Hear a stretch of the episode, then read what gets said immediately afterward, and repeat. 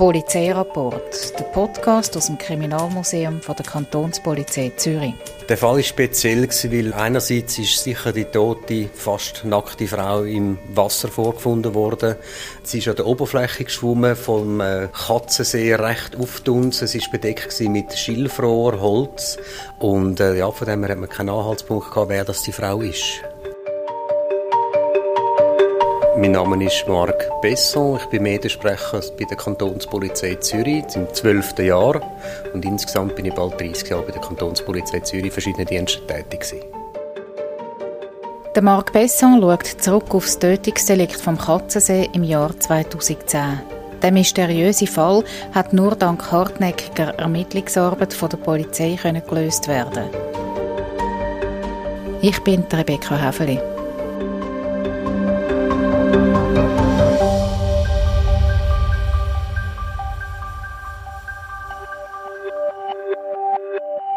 Es ist Samstag, 1. Mai 2010.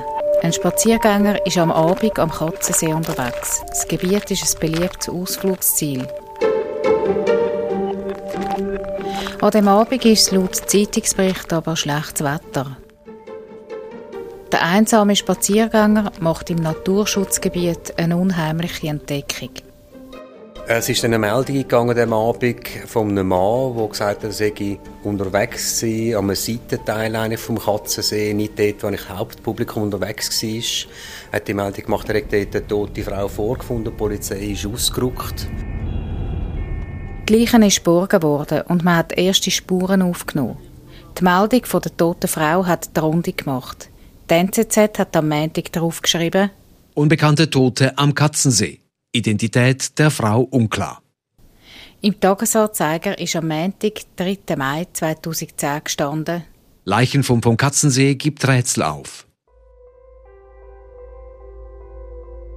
Das Rätsel war umso grösser, weil sich der Spaziergänger, der der Polizei angerufen hat, verdächtig verhalten hat.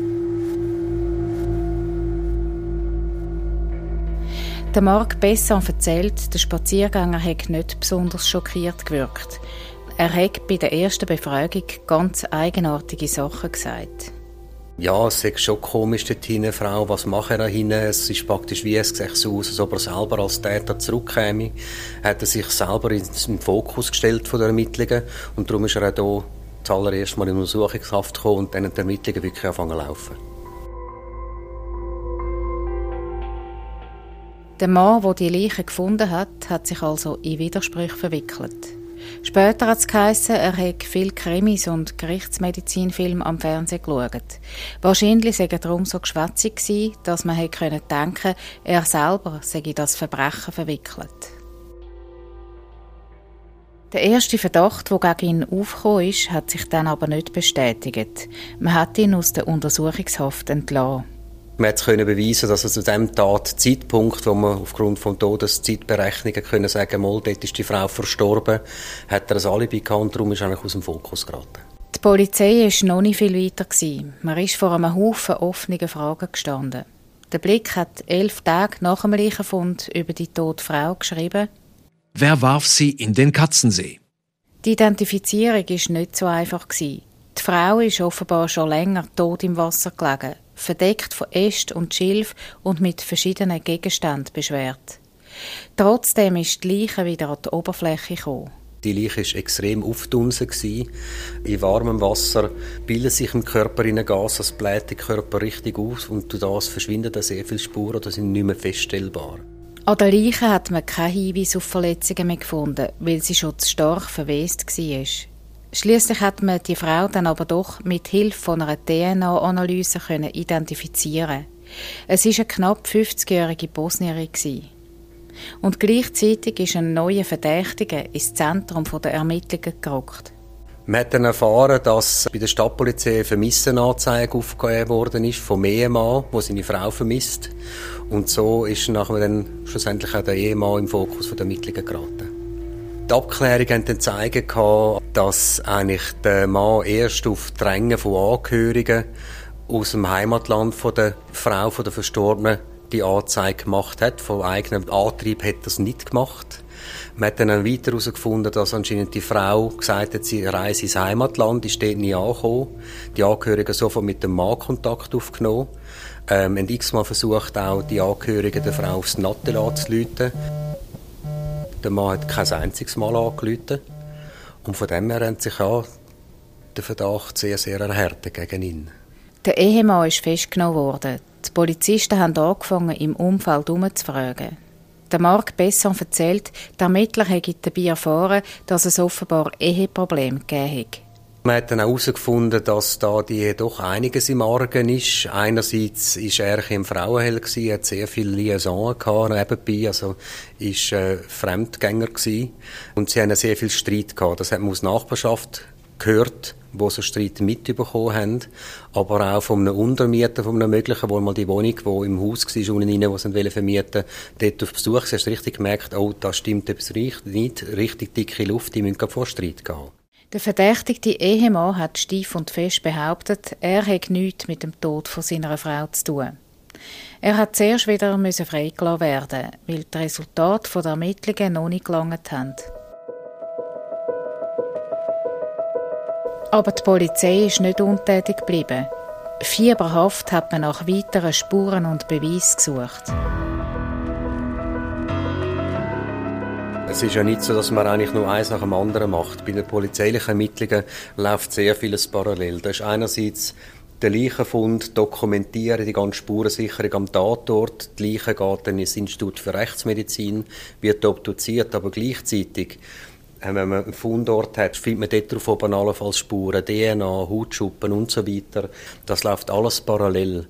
Die Ermittlungen sind in dem Fall äußerst aufwendig gewesen. Sie haben sich aber gelohnt. Mit der Zeit sind nämlich wichtige Indizien auftaucht. Erstens verdächtige Gartenplatten, wo die Leichen im Katzensee damit beschwert worden ist. Und eine sogenannte Kardanwelle aus Metall. Der Marc Besson erklärt, das sei ein schweres Teil, das zum Autogetriebe gehöre. Die Seepolizei-Taucher von Stadt- und Kantonspolizei sind nochmal in den Katzensee reingestiegen. Das ist etwa 1,50 Meter tiefes Wasser, sehr sumpfig. Man hat eben eines also Metallteile, die Kardanwelle gefunden. Man hat dort eine Gartenplatte gefunden, die man abgewaschen hat. Und hinten drauf ist von der Produktion noch wie so alte Zeitungen gewesen. Man hat es wirklich noch lesen gesehen. Das ist von 1936 oder 1930er Jahren. Zeitung aus der Stadt Zürich. Und man hat dann auch am Haus vom Täter hat man sogar Gartenplatten gefunden, wo auch der gleichen Zeit so Platten oder Zeitungsabdrücke drauf hat. Das war auch ein Indiz. Gewesen. Man hat auch Ermittlungen gemacht mit dieser Kardanwelle. Die hat wie so ein kleines Kleberli-Fragment dran gehabt, mit einem Strichcode. Man ist bei Fahrzeugherstellern vorbeigefangen und gegangen, hat gefragt, von welchem Modell das ist. Hat herausgefunden, das war von BMW, 5er-Serie. Ja, und hat dann im Umfeld vom Ehemann von der Verstorbenen hat man herausgefunden, mal, da war mal so ein Fahrzeug rum. Ja, und man hat herausgefunden, es ist genau die Kartanwelle mit dem Kleberli, wo man am Tatort gefunden hat. Der Verdacht gegen den Ehemann hat sich also erhärtet. Die Behörden haben gehandelt. Der Tagesanzeiger hat titelt Ehemann der toten Frau vom Katzensee sitzt in Untersuchungshaft. Allerdings hat er weiterhin gesagt, er wüsste nicht, wie seine Frau ums Leben gekommen sei. Man hat dann bei den Ermittlungen aber noch ein weiteres Puzzleteil gefunden, wo ihn stark belastet hat. Eine wichtige Rolle hat ab jetzt im Zusammenhang mit dem Verdacht gegen den Ehemann auch noch ein Fahrtenschreiber gespielt. Er war Taxifahrer, selbstständig, soviel ich weiß. Und Taxifahrer, die haben in den Fahrzeugen einen Fahrtenschreiber, wo einerseits die Arbeitszeit festgehalten wird, die Geschwindigkeit darauf oben festgehalten wird, wie lange das er fährt, wenn er Pause macht. Und so ist es, müssen sie es eigentlich immer dokumentieren, wie lange das gefahren sind, die Fahrzeit, Pause und so weiter wird dokumentiert.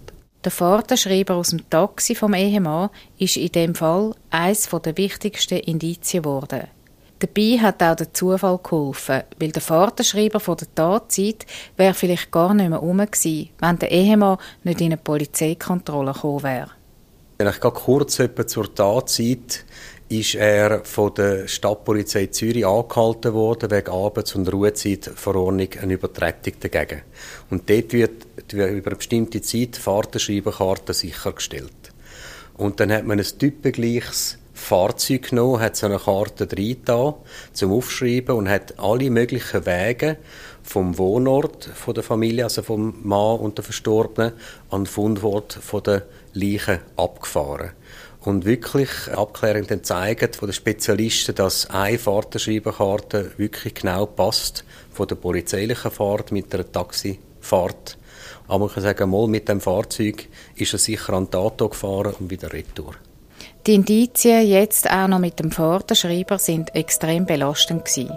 Aber der Ehemann hat weiterhin kein Geständnis abgelegt. Im Oktober 2013, dreieinhalb Jahre nach der Tat, ist es zum Prozess gekommen. Der Mann ist vor dem Zürcher Bezirksgericht gestanden und zu einer Freiheitsstrafe von 15 Jahren verurteilt worden.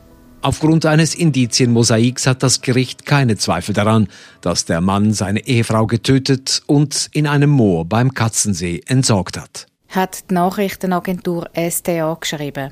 Der Beschuldigte, ein bosnisch-schweizerischer Doppelbürger, nahm den Schuldspruch mit einem leichten Kopfschütteln entgegen. Das Gericht ist davon ausgegangen, dass der Ehemann die Frau umgebracht hat, weil er bei einer Scheidung Geld verloren hat, sagt der Marc Besson. Er hat die Tat immer abgestritten. Darum ist eigentlich das Motiv, warum, eben sind eigentlich alles auch nur Indizien gewesen. Eben, er war ein Lebemann gewesen, er hat das Geld ausgegeben. Es ist schlussendlich auch mit der Scheidung, die bevorstanden ist, ist mir auch ein bisschen, gesehen, die Felder vorschwimmen, die seine finanziellen Sachen. Und äh, das ist ja, das ist ein mögliches Motiv, Geld. Das ist vielmals bei Tötungsdelikt geht um Geld, Geld oder Liebe. Aber äh, abschließend wie, wo, warum ist nicht klar. Es gibt Indizien darauf, aber mit dem, dass er nichts zugegeben hat, kann man es auch nicht abschließen, das Ganze. Nach dem Bezirksgericht hat das Zürcher Obergericht die Strafe gegen den 55-jährigen Mann bestätigt. Die Aufklärung von dem Tötungsdelikt ist den Kantonspolizisten zu verdanken, wo sich in den Fall verbissen haben. Sie haben die Ermittlungen unermüdlich weitergetrieben. Ja, es ist wirklich sehr aufwendig aber schlussendlich für einen Polizist sehr spannend. Die Spurensicherung zum Beispiel am Tatort. Es gibt immer wieder neue, äh, neue Anhaltspunkte, um wieder neu ermitteln, um wieder neue Punkte zu finden und schlussendlich ja, der Polizist wird den Täter können ermitteln und schlussendlich am Gericht und am Urteil zuführen. Polizeirapport, der Podcast aus dem Kriminalmuseum von der Kantonspolizei Zürich.